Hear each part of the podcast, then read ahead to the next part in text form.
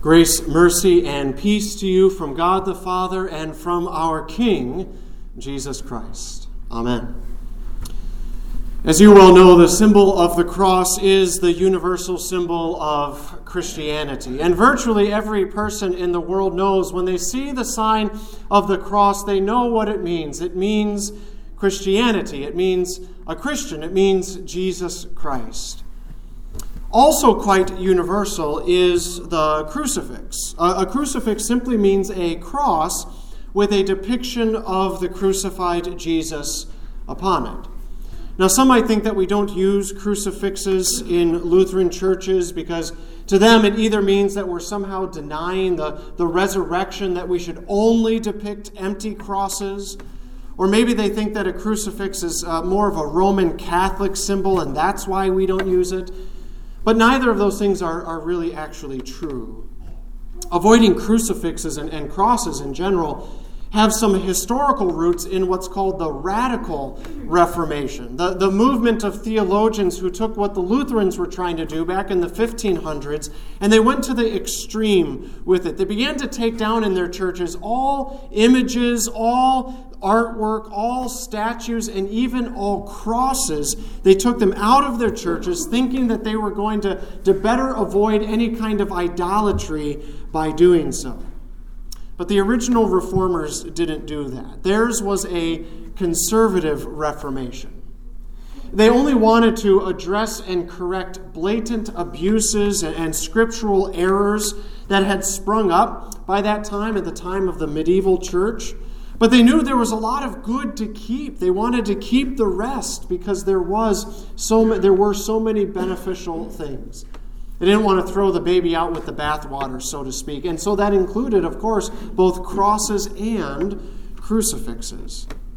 After all, when we see a crucifix, it's simply a visual representation of what the Apostle Paul writes in 1 Corinthians. He writes, For Jews demand signs and Greeks seek wisdom, but we preach Christ crucified, a stumbling block to Jews and folly to Gentiles. But to those who are called, both Jews and Greeks, Christ the power of God and Christ the wisdom of God. Christians see crosses or crucifixes. They see the place where Jesus died for us, and we know that it was his chosen instrument of power and wisdom. And if we display a crucifix as opposed to an empty cross, it doesn't mean that the resurrection isn't also important. It's simply a recognition that Christ's work of salvation for us began at the cross. And that's why they are a good thing to see. But now let me ask you have you ever stopped to think about how odd the cross actually is? That God chose a cross as the vehicle of Jesus' salvation for us, and that Christians did adopt it eventually as the symbol of our faith. The early Christians, they didn't do that right away for the first uh, 100 or 200 years. But we do eventually, uh, uh, universally, like I said, adopt the cross. But the reason why they didn't do it right away was because it was still, the cross was still being used by the Romans to execute people in the most horrific and embarrassing way, including many of those early Christians. It would be like, this analogy will fall short just a little bit, but it would be like uh, Jesus, imagine Jesus came in our day instead of 2,000 years ago, and that public, imagine public executions were still taking place often, but by means of the electric chair. And that's how Jesus was killed. It would be as if the depiction then of an electric chair became the symbol of our religion. People might shudder when they see it, it would bring up horrible memories or feelings for us. Some of us who were alive when Jesus were killed would, would remember that event and so think about that, or we would have loved ones who were killed by the same. That depiction would make us cringe or cry or even become calloused when we saw it. But this is what it was like for those early Christians. And it makes us realize all the more how shocking Paul's words in 1 Corinthians would have been to hear. Those early Christians heard him say, We preach Christ crucified, we preach Christ on a cross. which means we take as our primary message a message of suffering and shame and death. Today, as we've heard, is the last Sunday of our church year. It's known as Christ the King Sunday, or as we like to call it here, Christ our King Sunday. And we hear today the throne that Jesus decides to take. The throne he decides, the place where he goes to make his rule known as Lord, as the ruler of all things. And he chose to accomplish his work at the throne of the cross. You often see on crosses and crucifixes four letters above the head of Jesus. It looks like the letters in English I N R I. This is a depiction of what Pontius Pilate had written over Jesus' head. In Latin, it's Jesus Nazarenus Rex Iudeorum, Jesus of Nazareth, King of the Jews. Now, whether Pilate was writing that in jest or he was writing it just to anger some of the religious leaders, it's hard to say why he did it. But we heard in our gospel reading today that many were using that title for Jesus, King of the Jews, as a launching point for their mockery of him. The soldiers yelled out, If you are the King of the Jews, then save yourself.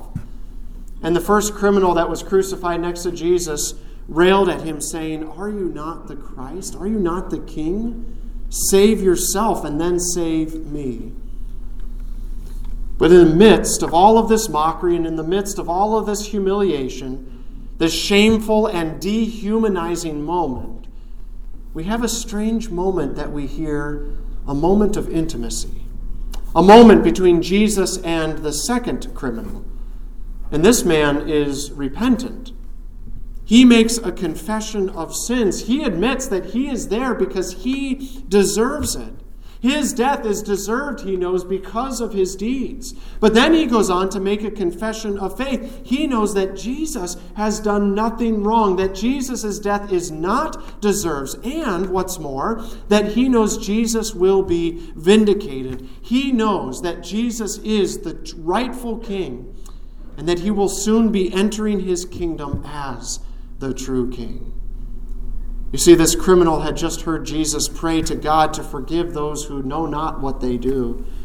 And so he prays that Jesus might also forgive someone who knows full well what he has done. And he throws all of his hope upon Jesus and he asks him, Jesus, remember me when you come into your kingdom. And to this prayer of a dying man, Jesus responds with a promise Truly I say to you, today you will be with me in paradise. This kind of intimate moment stands out in the midst of a public execution. It's kind of strange, like I said, on the face of it. But it also stands out to us today because quite unexpectedly and quite shockingly, we realize that it's true. In this one small moment, we see truth in, in, in, the midst of all these falsehoods, in the midst of all the mocking, mocking going on. We see a true sinner meeting his true Savior and King. We see exactly why the cross, of all things, is Jesus' chosen instrument of power and salvation. And it's because it's exactly what we've seen throughout all the Gospel of Luke. Again, the, the end of our church year means the end of our journey through one of the Gospels. This past year was the Gospel of Luke. And, and next church year, beginning next Sunday, we'll begin our, our journey through the Gospel of Matthew. And, and, and we rotate through the Gospels like that. But throughout Luke, what we heard, and, and this is also in, in the other Gospels, but throughout Luke especially, we've seen Jesus love those who are lost, the marginalized, and the mocked the disabled and the disfranchised, the hopeless and the humiliated, the suffering and the sinner. Jesus said in Luke chapter 19, For the Son of Man came to seek and to save the lost. Not the found, not the healthy, not the righteous, but the lost. Jesus had mercy on Gentiles, He healed the sick. He touched the unclean. He drove out demons. He walked alongside the outcast of society. He broke down the walls of hostility. He forgave the unforgivable. He relentlessly pursued not those who by their own volition could come to him or those who thought they could. No, Jesus went after those he knew who couldn't. And he went forward for them as their Savior and as their king. Jesus went forward to his kingly throne on the cross. And there, right before he speaks his last words, before he gives up his spirit, he reserves one more word of promise for this criminal who repents. All the others were mocking him, crying out to him, telling him to save himself. But in truth, Jesus hadn't come to save himself. He had come to save all those who couldn't save themselves. And that includes both you and me. In our collect of the day, our prayer of the day today, we prayed, Lord Jesus Christ, you reign among us by the preaching of your cross. And so today we realize and we remember that our Savior Jesus rules over this creation not in spite of the cross, but through it. He chose not to free himself from the cross because it was by that cross that he now frees us.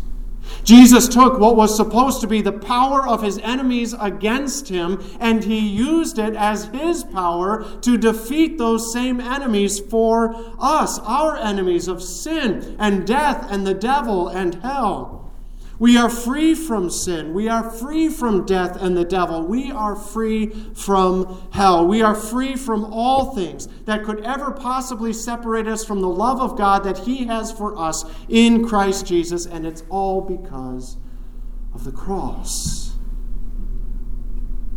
But I guess a question we might ask ourselves is how free does it seem like we are today? How powerful is the cross? In our lives in this world. Yes, we know we are forgiven, and yes, we know we are free. But if the cross is God's power and wisdom in Christ, then why does it seem like at times God's people and His church are so weak, so foolish, and so powerless? Christianity is being constantly moved to the margins of our society. It is no longer the norm in terms of cultural influence.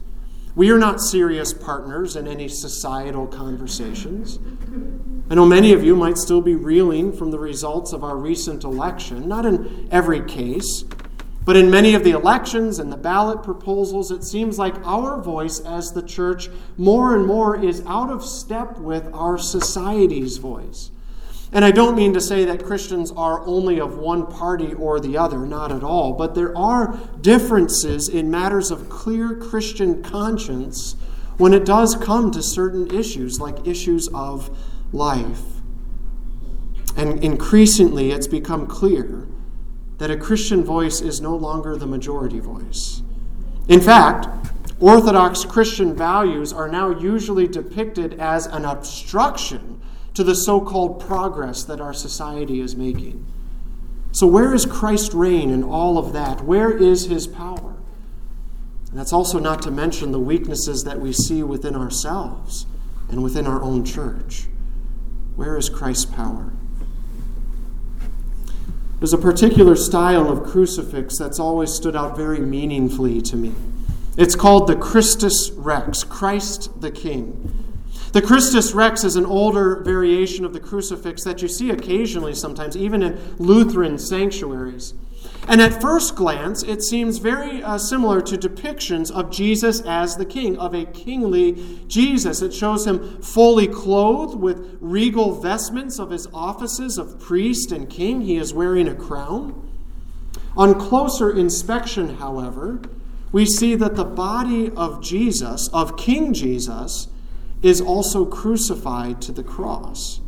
His outstretched hands, while in a posture of blessing, they are still nailed to the cross, and so are his feet. And the Christus Rex confesses that the cross was indeed our King's throne of glory, and that as our priest, he offered himself up as the highest sacrifice for us. And so, this is an image of our confession in this world.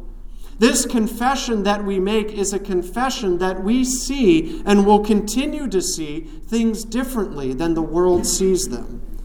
The world sees only one thing, but we see two at the same time. For instance, where the world sees a humiliating crucifixion, we see at the same time our glorified King. Where the world sees folly, we see at the same time godly wisdom to save. Where the world sees a stumbling block, we see at the same time God's power as God. And where the world sees us, or chooses to ignore us, or laugh at, or scorn us, we look to the cross and we see at the same time our Christus Rex, Christ, our crucified and yet victorious King. And we know from his cross, Jesus does in fact reign. And just as he did during his whole ministry on earth, he is still today gathering the marginalized and the mocked, the disabled and the disfranchised, the hopeless and the humiliated, the suffering and the sinner. In the shadow of his cross, Jesus gathers you and me. We are among the ones whom Jesus has come to save. And we know that the day is coming when we will see our King face to face, this time not in humiliation or shame, but in glory. And he will make all things that are currently wrong right on that day.